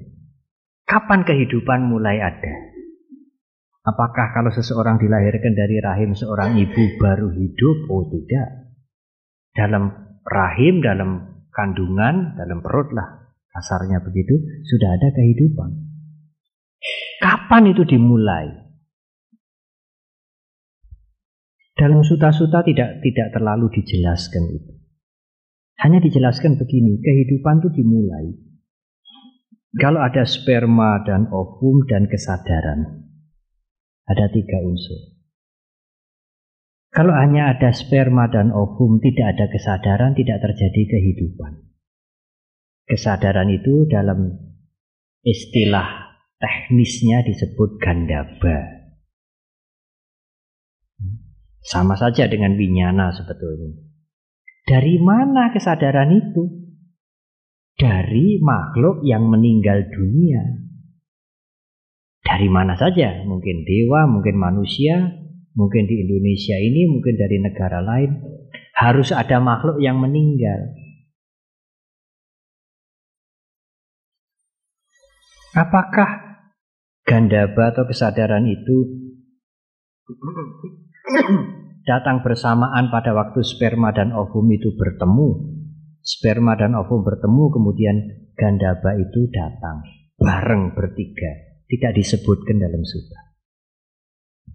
Kemungkinan bisa begitu. Jadi begitu sperma dan ovum bertemu meskipun wujud fisiknya itu sangat kecil itu sudah terjadi kehidupan. Sehingga banyak umat Buddha para biku juga tidak mau atau menghindari makan telur kampung. Bukan telur horen, bukan. Karena telur itu hidup itu di dalamnya itu. Di angkermi itu kan hanya proses saja. Meskipun belum di angkermi itu sudah ada kehidupan. Kalau itu digodok, diberikan kepada para biku, dia sengaja membunuh untuk biku. Itu ada lima kejahatan dilakukan sekaligus. Ada lima aku salah karma yang dilakukan sekaligus. Sengaja membunuh untuk disajikan pada biku. Kecuali dia membeli telur yang sudah matang di warung. Dia tidak membunuh. Tapi kalau dia godok sendiri telur kampung dan khusus mau dipakai untuk ngirim biku, nah dia sengaja membunuh spesial membunuh untuk biku. Dia bisa berbuat jahat lima macam sekaligus. Hal telur horen, telur kampung tidak. Karena Anda akan menetas. Mengapa? Karena telur itu dianggap ada kehidupan. Biku-biku di Sri Lanka lebih baik makan daging daripada makan telur. Karena dia curiga jangan-jangan ini tadi sengaja digodok untuk dibawa ke wihara. Berarti sengaja dibunuh untuk kami-kami para biku. Itu harus ditolak. Jadi binatang yang sengaja dibunuh khusus untuk biku Kalau saya tahu atau mencurigai, saya harus menolak. Tidak boleh memakan sedikit pun. Kecuali itu sudah mati. Sudah menjadi bangkai ya, sudah menjadi daging, sudah mati. Tidak khusus disembelih atau dibunuh untuk para biku. Nah kalau dia beli daging di pasar, beli ikan ayam atau ikan laut di pasar, kemudian dimasak dibawa ke wihara, itu lebih aman daripada godok telur. Godok telur itu sengaja membunuh untuk ngirim para biku ke wihara. Nah, jadi ada kemungkinan begitu sperma dan ovum itu bertemu, kehidupan sudah ada. Apalagi sperma dan ovum itu bertemu di rahimnya ayam betina, di situ sudah ada kehidupan. Keluar berbentuk telur yang ada cangkangnya itu kehidupannya sudah berjalan beberapa hari itu, beberapa minggu di sana. Nah demikian juga manusia. Tetapi tidak disebutkan apakah sperma dan ovum bertemu langsung ada kesadaran, tidak disebutkan. Ataukah mungkin sperma dan ovum itu bertemu dulu, berkembang, setelah hari ketujuh atau hari keberapa baru ada kesadaran. Mungkin juga. Tetapi mungkin juga sudah ada kesadaran setelah sejak sperma dan ovum itu bertemu. Nah, oleh karena itu ya pengguguran itu pembunuhan di dalam pandangan agama Buddha. Dalam pandangan agama Buddha sendiri, di dalam kandungan dihitung setengah tahun. Jadi kalau dihitung setengah tahun itu pasti sudah ada kehidupan. Setengah tahun itu berarti kandungan berusia tiga bulan. Jadi kalau kandungan berusia tiga bulan itu pasti ada kehidupan. Kita menjadi biku, paling muda harus umur 20. Kalau sebelum 20 hanya bisa ditasbiskan sama nera. Kalau kepingin menjadi biku syaratnya ada banyak syarat. Salah satu syaratnya umur 20. Tapi kalau sudah 19 setengah sudah boleh. Jadi kalau dia ditasbiskan umur 19 setengah, upajaya sangga yang mentasbiskan tidak melanggar. Karena 19 setengah itu sudah dimasukkan 20. Di dalam perut dihitung setengah tahun. Dalam perhitungan Buddhis. Jadi penjelasan tentang kapan kehidupan dimulai bukan sejak bayi itu dilahirkan, bukan sejak telur itu keluar dari rahimnya ayam, masih di dalam rahim kehidupan sudah ada. Kapan saatnya? Nah, itu tidak bisa di disebutkan dengan fix ya, dengan jelas ya. Kapan saatnya? Di suta-suta, Sang Buddha hanya mengatakan ada tiga unsur ada sperma, unsur pria, unsur wanita, ada ovum, telur, kemudian ada kesadaran. Salah satu absen, kehidupan tidak bisa terjadi. Itu untuk untuk kita ya, alam manusia, binatang. Tetapi untuk para dewa berbeda lagi. Para dewa tidak melalui dilahirkan tidak melalui kandungan. Dia lahir ujuk-ujuk ujuk-ujuk lahir, ujuk-ujuk dewasa. Tiba-tiba muncul gitu aja. Nanti kalau meninggal ya tiba-tiba hilang. Hmm. Alam dewa, alam setan, alam asura seperti itu. Kalau yang lahir dengan dengan dengan lewat kandungan itu manusia. Cara kelahiran yang lain lagi telur, tapi ada cara kelahiran yang keempat. Tidak seperti dewa, tidak lewat telur, tidak seperti manusia, tetapi dari lingkungan yang basah. Ada tempat-tempat yang basah, yang lembab bisa timbul makhluk. Seperti amuba dan lain-lain itu. Dari lingkungan basah. Agama Buddha mengakui ada empat cara dilahirkan. Seperti manusia dilahirkan lewat telur, spontan, ya, opapatika, ujuk-ujuk ada, dan lingkungan basah. Bagaimana Bante setelah meninggal semoga tetap bermanfaat? Bisa saudara kalau mau. Sebelum meninggal saya sudah teken. Besok kalau saya meninggal mata saya ambil loh. Jangan sekarang. Kalau sekarang saya tidak bisa berbuat baik banyak nanti. Nanti kalau sudah meninggal sebelum 8 jam, sebelum menjadi apa? Menjadi busuk mungkin ya. Sebelum 8 jam dokter datang diambil. Kornea ini bisa diberikan pada orang yang korneanya rusak. Kornea kita dua, nanti diberikan pada dua orang. Satu orang hanya boleh terima satu. Jadi meskipun kita meninggal masih bisa bermanfaat. Waktu kita hidup ya tidak boleh ini diambil untuk nulungi orang yang buta, tidak boleh. ya karena kita sendiri juga perlu untuk berbuat baik yang lain. Nanti waktu meninggal malah bisa, meninggal malah bisa, malah bisa menolong orang yang buta.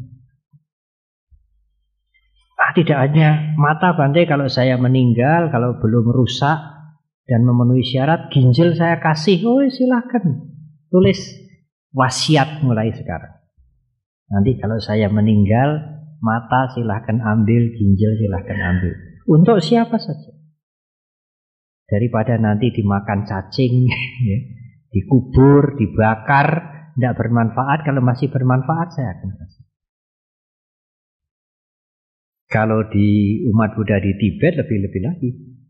Mau dikubur itu sulit menggali tanah. Batu-batu es mau dibakar, oh cari itu sulit. Cari kayu-kayu sulit. Kecuali mereka-mereka yang mampu. Jadi kalau sudah diupacarai di Tibet itu, jenazah itu diserahkan kepada petugas kuburan. Diapakan Bante? Dicincang. Diberikan burung-burung untuk dimakan. Sudah caranya, tidak ada jalan lain. Tidak ada jalan lain. Tulangnya, tulangnya dikumpulkan. Untuk memukul gendang, memukul apa. Untuk wihara tapi. Tidak untuk hiburan, tidak untuk di rumah. Nanti orang takut. Maksudnya sampai mati tulangnya pun bisa berguna untuk dhamma. Kemudian yang yang mampu, yang mampu membeli kayu karena mahal sekali, tulangnya itu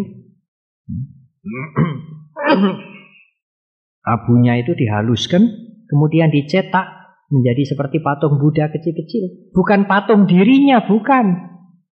Patung Buddha, patung Bodhisatwa. Sehingga meskipun dia meninggal, tulangnya pun bisa berguna untuk masyarakat. Apa tidak menakutkan Bante? Nah, apanya yang takut? Takut saudara, tulang-tulangnya orang mati. Kayak rambut saudara kalau dipotong itu loh. Dipotong harus gitu. Nah, saudara takut? Nah, seperti itu toh. Seperti kuku yang digunting, rambut yang dipotong, seperti itu. Tulang yang dibakar, jenazah dari hasil pembakaran jenazah seperti itu. Apa bedanya dengan rambut yang dipotong itu? Sama. Apa-apanya yang takut. Nah, yang meninggal apa tidak ngamuk nanti? Oh, yang meninggal malah senang. Malah senang bahwa jasmaninya itu tidak sia-sia. Meskipun dia tidak bisa menggunakan lagi, jasmaninya itu masih berguna untuk orang banyak. Jadi sampai meninggal pun masih, kalau mau masih bisa. Apalagi kan ada peribahasa atau harimau mati meninggalkan tulang, manusia mati meninggalkan nama. Kalau apa yang ibu bapak saudara sekalian lakukan sekarang ini cukup bermanfaat, berguna untuk orang banyak. Ibu bapak meninggal, nama ibu bapak masih dikenal. Sekolah yang didirikan, bangunan yang didirikan, sumur yang dulu pernah dibuat untuk disumbangkan, buku-buku yang ditulis masih berguna terus. Meskipun sudah meninggal. Meninggal bukan berarti habis kebajikannya, masih bisa melakukan kebajikan. Kebajikan yang kita lakukan tidak tidak ikut habis waktu kita meninggal.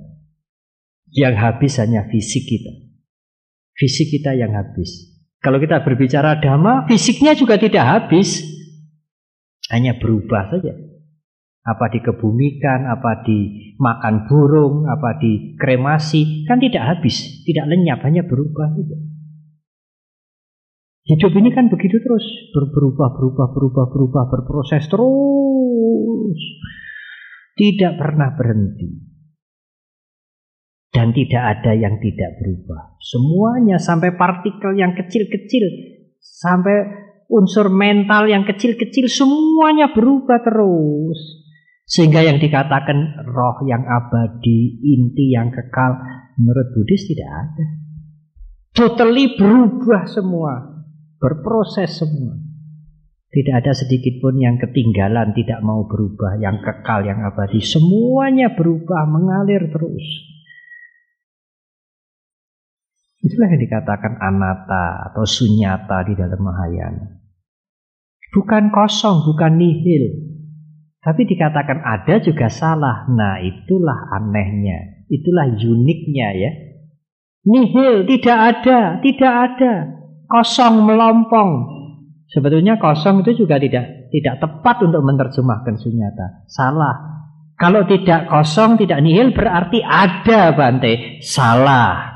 Lah priye saling bergantungan. Berproses terus-menerus saling bergantungan. Hmm. Kemarin saya berkata kepada para mahasiswa, bisa mengerti? Awalnya sulit mengerti dia. Saya ulang kembali, ulang kembali. Iya memang saya katakan orang-orang bodoh ndak ndak cocok menjadi umat Buddha. Orang-orang bodoh memang tidak cocok menjadi umat Buddha. Tapi tidak apa itu hanya hanya guyonan saja. Saudara bisa mengambil sebatas yang saudara bisa menangkap. Sekarang saudara tidak bisa menangkap, siapa tahu sering mendengar, mendengar, mendengar dan kemudian latihan dan kemudian pengertian bertambah. Dua tiga tahun kemudian apa yang saudara sekarang sulit menangkap, suatu ketika saudara akan mudah menangkap. Satu pertanyaan lagi. Siapa yang sudah anu, sudah taken matanya mau diberi? Hmm. Saya sudah taken, saudara. Sudah taken sudah lama. Mata saya nanti kalau meninggal cungkil saja. Kalau tidak boleh Bante, nanti kalau sudah saya sudah taken waktu saya meninggal, ahli waris semua nyedangi ya, tidak boleh matanya dicungkil. Ya wis, yang penting kan sudah ada cetana, sudah ada niat untuk memberi.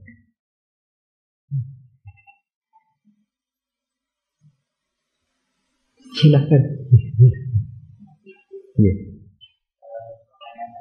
Ini dari Bante telah diungkapkan masalah ketergantungan atau hmm. eh, istilahnya yang ada tapi tak ada, tak ada tapi ada.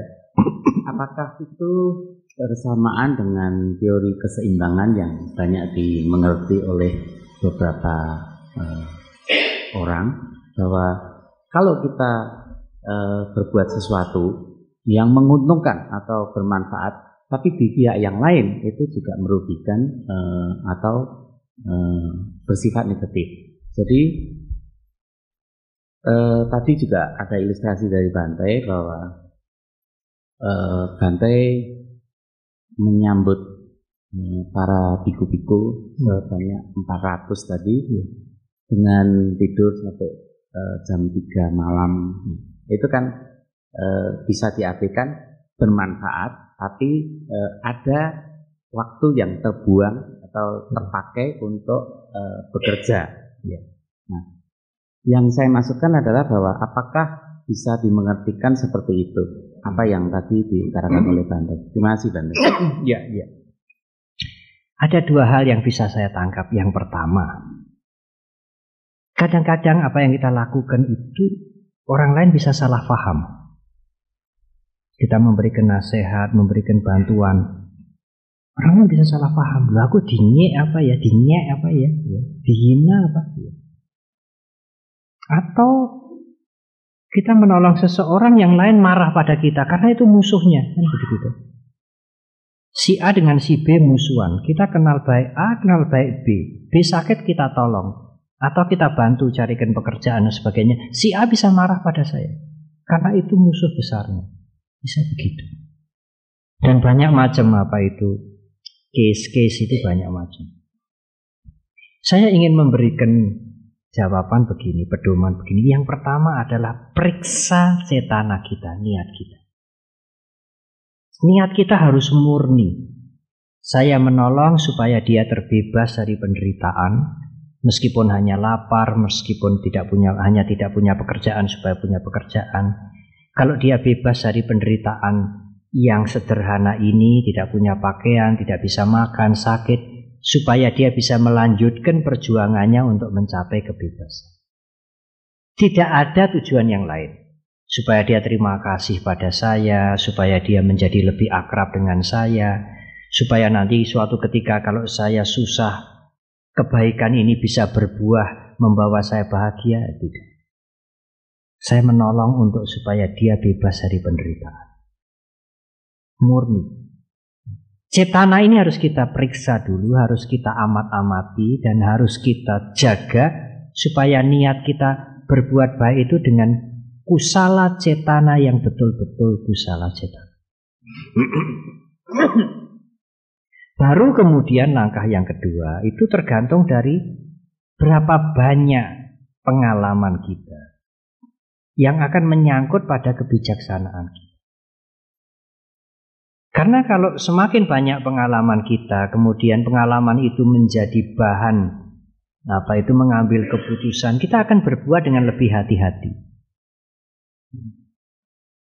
Ya sebagai biku saya sering diberitahu Bante itu tidak senang dengan itu, itu tidak senang dengan itu, itu tidak senang dengan itu. Saya harus hati-hati. Bante kalau ngomong dengan itu jangan nyebut nama itu. Kalau ngomong dengan itu enggak, jangan nyebut nama itu. Kalau ngomong dengan itu jangan singgung itu. Oh terlalu banyak, terlalu banyak. Kadang-kadang keperucut, keperucut. Tapi tidak sengaja ingin membakar-bakar. Tapi wah ini untuk mengingat-ingat Nanti kalau ketemu si A, Bante jangan ngomong si B. Kalau ketemu si B jangan sebut nama dia. Ngamuk nanti dia. Wah ya kalau untuk mengingat dua, tiga, lima orang ya tidak apa. Kalau puluhan orang, ratusan orang, sulit ini. Ini memorinya apa, disketnya, komputernya ini bisa hang. ya, jadi semakin banyak pengetahuan kita, kebijaksanaan kita akan semakin matang. Meskipun kita tidak sesempurna seperti Sang Buddha. Sang Buddha mempunyai upaya kosala. Beliau punya niat baik, beliau mempunyai keinginan membebaskan orang dari penderitaan, beliau juga ingin mengajarkan yang baik itu, tapi mengajarkannya juga dengan cara yang tepat. Meskipun toh tetap suatu saat tidak bisa menghindari hal-hal yang yang tidak terduga. Atau demi manfaat yang lebih besar. Seperti waktu seperti waktu ada Brahmana ingin memberikan anak perempuannya kepada Sang Buddha. Dia tahu be begitu mulia, begitu luhur orang ini. Saya tidak punya apa-apa. Satu-satunya yang berharga anak perempuan saya. Saya mau kasih ke Sang Buddha. Ada itu di zaman Sang Buddha. Ya, namanya kalau tidak salah makan dia kalau tidak salah. Saya agak lupa namanya. Sang Buddha mengatakan, oh saya tidak bisa menerima. Menyentuh saja saya tidak akan. Marah anaknya. Loh mengapa? Ya karena isinya itu darah, lendir, air kencing, tai yang dibungkus dengan kulit. Orang tuanya mencapai sotapana, mencapai kesucian. Dia tercerahkan dengan ceramah itu. Anaknya marah.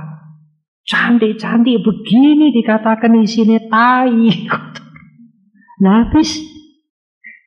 Dan nyatanya begitu tuh. Tulang-tulang, tai, kotoran, lendir, air kencing yang dibungkus dengan kulit terus melaku. Nah, begitu tuh. Baiknya itu kan di dekor gitu ya. Pakai dekorasi gitu. Waduh yang rambutnya begitu. Orang tuanya mengerti kesunyataan, dia mencapai kesucian, bebas dari kemelekatan, dari kekotoran batin. Anaknya ngamuk, tidak bisa menghindar, tidak bisa dihindar. Kalau dihindari orang tuanya tidak mencapai kesucian, anaknya juga tidak mencapai apa-apa. Tidak bisa dihindari. Demikian juga, apalagi kita sebagai manusia biasa.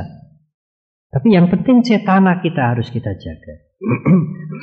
cetana kita harus kita ya, periksa dengan betul-betul murni, tidak ada pamrih apa pun, tidak ada gen apa pun. Termasuk nama baik, populer, terkenal, supaya dikenal menjadi orang baik di masyarakat. Tidak. Saya ingin melakukan ini untuk membantu dia dan membebaskan diri saya dari kekotoran batin. Tetapi Bante, kalau misalnya tadi Bante mengatakan kalau tidurnya kurang, orang lain bermanfaat, kita akan rugi. Tapi rugi itu kan konsep, toh, saudara. Kalau saya tidak merasa rugi, ah ya sudah ya, karena memang tidur kurang, pekerjaan banyak, ya besok pagi bangun ya agak sempoyongan, yaitu konsekuensi dari tidur kurang. Saya tidak menamakan itu tidak untung, tidak menamakan itu halangan, tidak menamakan itu rugi. Jadi tidak ada sesuatu yang merasa saya dirugikan. Itu juga tergantung bagaimana kita memandang. Apalagi kalau konsep aku dan saya itu kita buang, siapa yang rugi? Iki ming proses ke orang ono aku sing rugi habis. Selesai. Nanti andai kata kita menghadapi kematian, aku harap mati, meninggalkan dunia ini semuanya. Imeng proses kok. Aku sing mati ya ora ono. Siap kita menghadapi kematian. Apakah sesederhana itu Bante? Ya tidak sesederhana itu.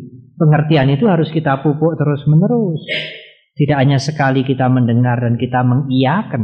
Kita harus pupuk terus menerus. Sehingga suatu saat menjadi kuat dan kita siap menghadapi saat terakhir itu, kematian. Semua orang tidak bisa menghindari. Dan kematian tidak memilih umur tua dan bukan umur muda. Umur muda pun bisa terjadi. Setiap saat. Kita harus siap itu setiap saat. Sebagai perubahan. Dan tidak ada aku yang terkena perubahan. Yang ada apa? Yang adanya perubahan itu aja. Oh yang berubah itu aku loh masih ada aku lagi. Wong aku itu tidak ada. Ya. Kalau aku itu tidak ada yang berubah apanya ya perubahan itu sendiri sebetulnya. Ya memang ini agak sulit ditangkap ya. Dicobalah, coba, coba pelan-pelan ya, pelan-pelan untuk untuk memahami. Kalau misalnya dimaki-maki, oh Namanya misalnya Amir ya. Amir goblok, Amir kayak kaki empat. Kan kita meneng. Neng suara itu. Itu hanya suara ditangkap telinga ini. Amir aku itu hanya konsep saja. Kalau nama saya saya ubah, aku dudu Amir kok aku Hasan. Habis toh, selesai toh. apa apa sulitnya toh? Waktu kita dimaki-maki aku Hasan lebar maki-maki aku balik dari Amir meneng. Selesai. Habis toh. Susah amat. Itu kan tergantung dari kita. Kalau kita menerima dengan positif thinking semuanya nggak ada masalah. Tapi kalau kita terima dengan negatif thinking semuanya menjadi masalah, mencurigakan, menjemukan, menjengkelkan.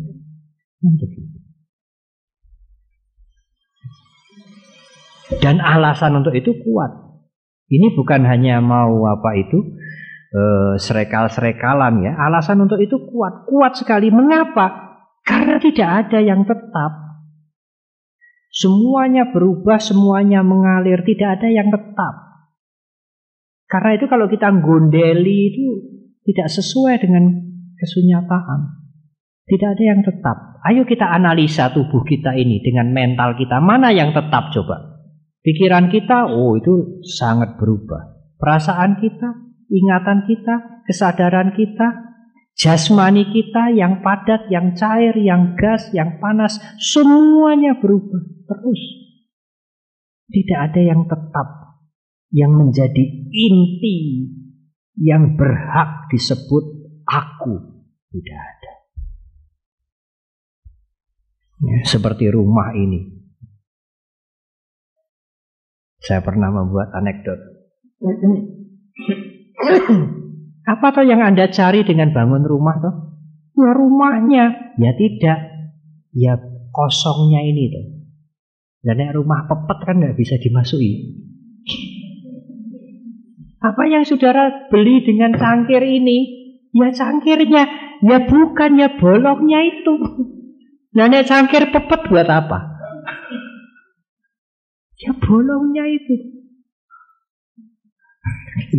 ya itu hanya hanya anuannya hanya guyonan saja. Lah kalau paku bante kan tidak ada bolongnya. Lo ya ada. Harus ada dinding atau bidang yang bisa dipaku, yang bisa dibolongi terus dimasuki paku. Lah kalau seperti ini kan paku tidak ada gunanya. Lantai seperti ini paku kan tidak ada gunanya. Bengkong toh pakunya toh. Jadi beli paku pun yang dicari ya kosongnya itu, lubangnya itu yang bisa dimasuki paku. Ya kalau paku nggak bisa dimasukkan lubang, geopo pakunya? Buat apa? Ini kan tidak ada gunanya. Ya itu hanya semacam semacam keguyon saja. Artinya tidak ada sesuatu yang yang solid ya. Tidak ada sesuatu yang solid, yang inherent, yang abadi meskipun itu kecil dan halus, yang bertahan terus tidak berubah. Tidak ada. Semuanya mengalir dan saling bergantungan satu dengan yang lain. Dan itu memberikan dampak yang besar bagi kita untuk tidak ngukui, gundeli. Ya kita mencintai keluarga kita, anak-anak kita dan sebagainya. Kita mencintai dalam batas-batas yang tertentu. Tetapi kalau suatu ketika terjadi perubahan, siap menerima itu. Itulah gunanya kita belajar dhamma. Sehingga kita tidak tersiksa berlarut-larut seperti orang yang tidak mengerti kesunyataan dari kehidupan ini. Kita mencintai orang tua kita, anak-anak kita, keluarga kita, apa-apa yang menjadi apa itu kebutuhan kita. Tapi suatu ketika berubah, siap. Siap mulai sekarang. Apalagi keluarga. Yang ini pun nanti akan berubah. Siap mulai sekarang. Siap mulai sekarang. Siapa tahu nanti sebentar lagi. Siapa tahu. Saya rasa demikianlah sekali lagi semoga bermanfaat. Eh, saya menjanjikan bulan Februari untuk mengisi lagi tanggal 4. Tanggal 4 Februari. Tanggal 5 Februari itu cap gome. Tanggal 4. Tetapi Maga Puja kali ini tidak pada tanggal 5 Februari, 5 Maret. Karena ada kabisat. Tahun ini tahun lunar kabisat. Isinya 13 bulan. Lun, ada lun. Sehingga Maga Puja tanggal 5 Maret. Ya, tidak tidak bareng dengan Cap Gome. Biasanya Maga Puja itu bareng dengan Cap Gome. Ya, tanggal 4 Februari saya memberikan eh, dhamma kelas lagi dan semoga pada bulan Februari ada satu satu pertemuan lagi selain saya sehingga dua. Kemudian kita akan merayakan Maga Puja pada awal Maret. Apakah tepat tanggal 5, apakah tanggal 6, apakah tanggal 7. Dan kemudian ada semacam dhamma kelas tapi yang berbicara berdua seperti seminar dalam rangka ulang tahun wihara ini yang kedua. Tanggal 24 Maret itu ulang tahun yang kedua. Tapi kita akan merayakan, saya mengusulkan merayakan dengan semacam seminar saja. Ya tidak usah rame-rame karena Maret itu bulannya kampanye. mungkin jalan-jalan bisa macet mungkin. Terima kasih sekali lagi semoga.